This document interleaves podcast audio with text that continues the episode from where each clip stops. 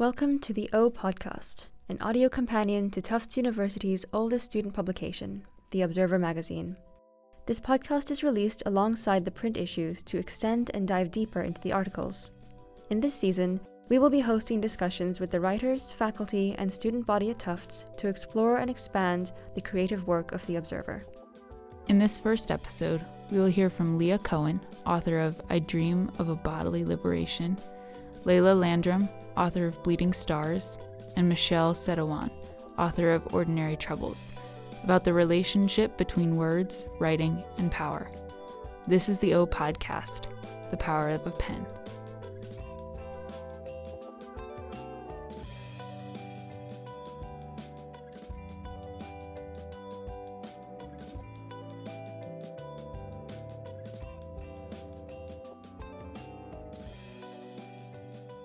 So, can every each one of you share your names, your pronouns, and which article you wrote for this edition of the Observer? Uh, my name is Leah Cohen. I use she, her pronouns, and I wrote I Dream of Bodily Liberation. My name is Michelle Setiawan. Um, I use she, her pronouns, and I wrote Ordinary Trouble. My name is Layla Landrum. I use she, her pronouns, and I wrote the poem Bleeding Stars. Okay, so let's start with Layla.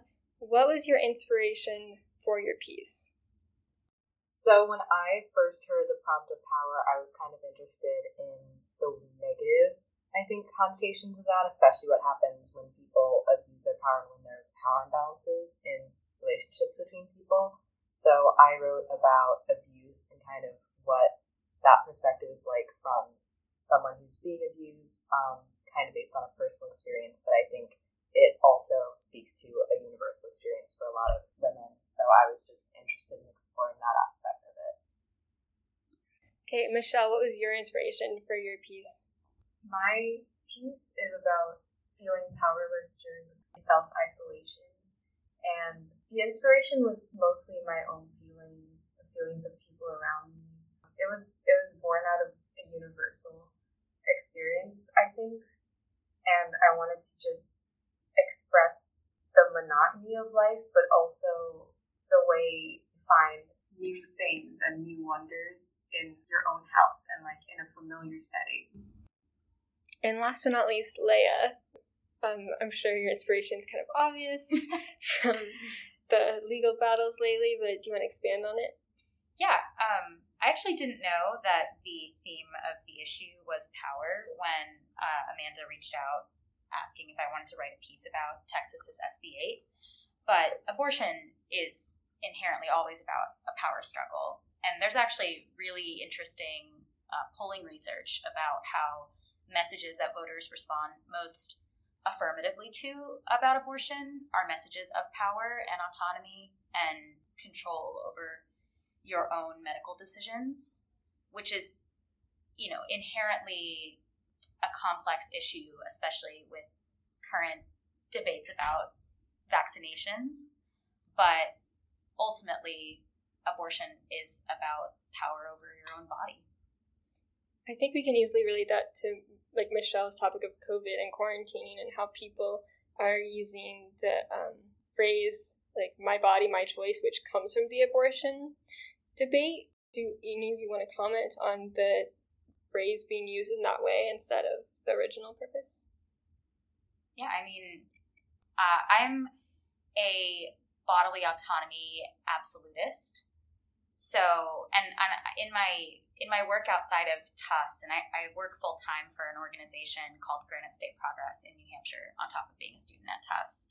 Um, and a big part of our work is uh, in uh, dissecting uh, COVID disinformation and sort of fighting back against public health conspiracies and, and getting more people vaccinated and more more comfortable with uh, COVID regulations. But I do, I suppose, run into that trouble a lot because in my other life, I also am a reproductive justice advocate and and I, I don't think that the government should necessarily um, interfere with medical choices, particularly medical choices that only impact yourself. COVID is a little bit different because it's a communicable disease.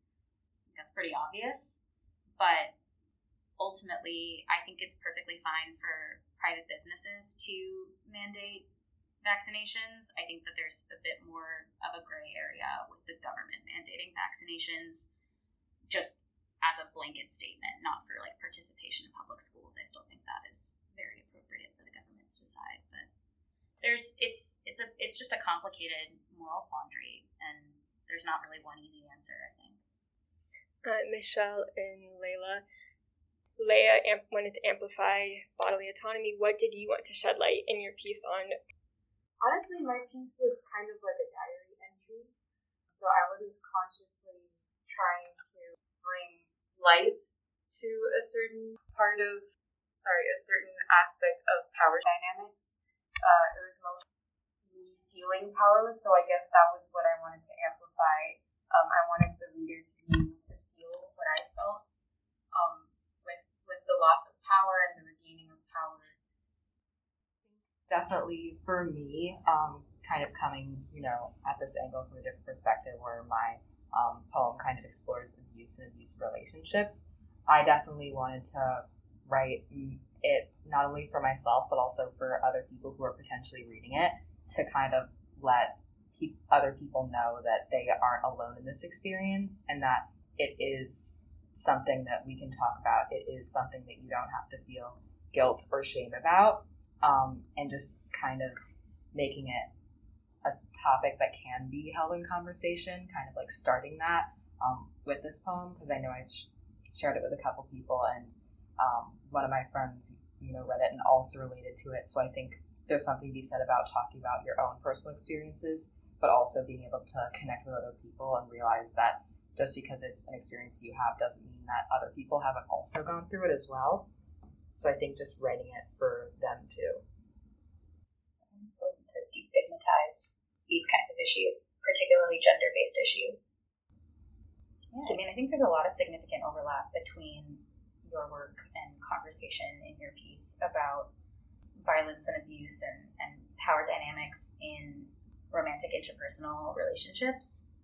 Because obviously, abortion is intrinsically linked with sexual health and also intrinsically linked with like the oppressive power and abusive power in like rape culture and sexual abuse and domestic violence and the oftentimes patients in the greatest need of abortion care are patients in situations of domestic violence um, and in situations of interpersonal abuse and coercion.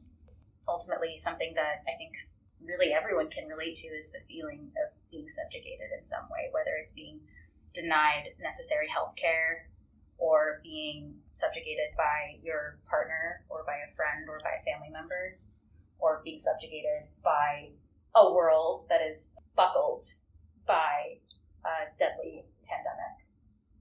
Thank you, Leah. So, how do all of you believe writing can either reproduce or dismantle systems of power? I really like what you said about um, people connecting over writing and everything, because I think while I was writing this, I wasn't really thinking about how other people would react to it. I was mostly trying to work out my own emotions, but that's a very positive aspect of writing, of people reading my work, is that they can also relate to it. And I wasn't really thinking about, um, yeah, I, I, I'm really happy that, that people can find solace in my writing as well. I think they're definitely, um, at least for me, as someone who's marginalized in a lot of ways, um, writing kind of gives me a little bit of power that I, you know, don't have elsewhere you know, just like representation media, representation government, kind of seeing like the same faces of people um, who like don't look like mine and not, you know, being able to have a voice to say anything about that except for, you know, through like writing and expressing myself in an artistic way. Um, so I think that kind of lets me be able to explore all these ideas and kind of get my message out to other people um, and just find a way to kind of like highlight those aspects um, of not only like my identity but also other people's identities and just be able to have a voice that I wouldn't have otherwise. And I think so much of systemic subjugation is the robbing someone of their own narrative and control over their own narrative. And so much of grappling with power dynamics is being able to tell your own story and your own truth in your own words. And even in in dialogue, you often lose that level of autonomy over your own story. So when you're writing, it is coming solely from you. You are the singular author, generally speaking, at least in these three circumstances. And you were able to have full autonomy over your narrative. And I think that's really important for the for the cause of redistributing power. How do all of you think your own personal identities were affected or changed by the way you wrote or approached your pieces? Uh, Michelle, do you want to start? Well, I think I feel more autonomy over my identity, over my emotions.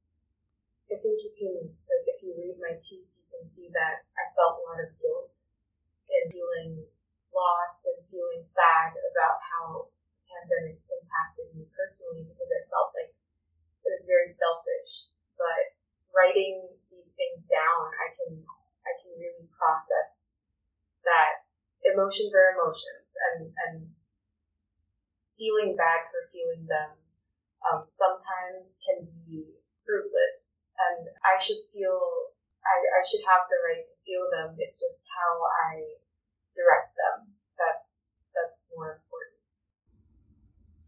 I think anyone who was born with a functioning uterus and has the capacity to get pregnant in their lifetime, it can find their way into the conversation about abortion. And even people who don't fit those descriptors can. It's also one of the most highly taboo and stigmatized topics um, in the realm of public health and in politics and in various you know, realms of our discourse. People are terrified to talk about abortion. It's one of it's it's like the you can't say it word.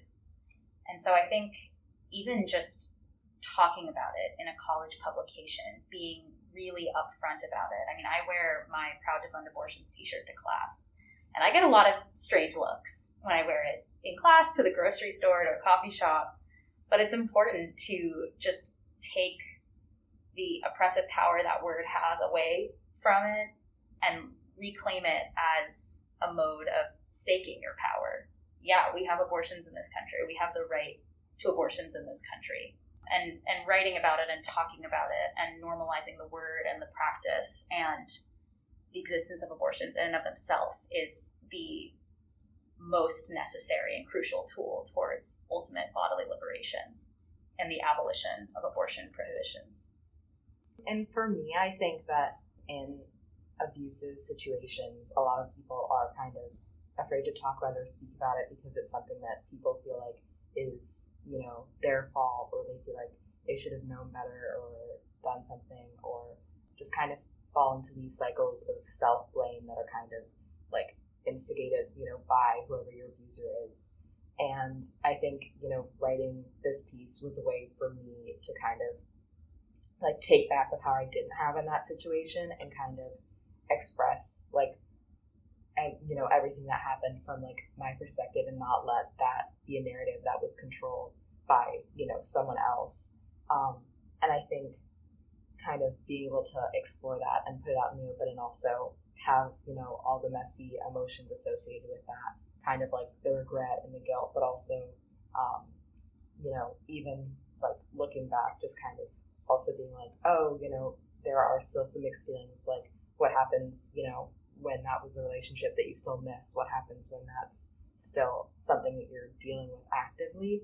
And I just think being able to kind of express, like, just how complex the situation is and fully, you know, be honest about it and talk about it and explore it as something that, you know, doesn't have to be as stigmatized or like make people feel silenced or like powerless, um, I think was really important to me.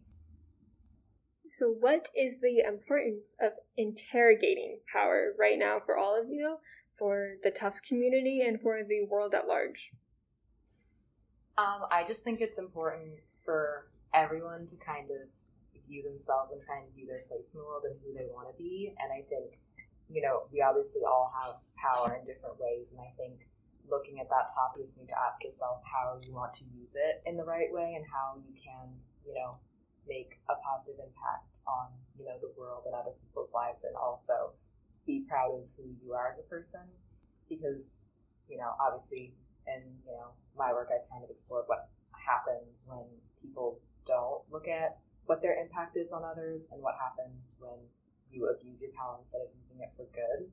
And I think that just trying to figure out, you know, the best way that you can kind of exist in a world, you know, as complicated as this is, you know, something that we're all obviously going to struggle with and have to figure out.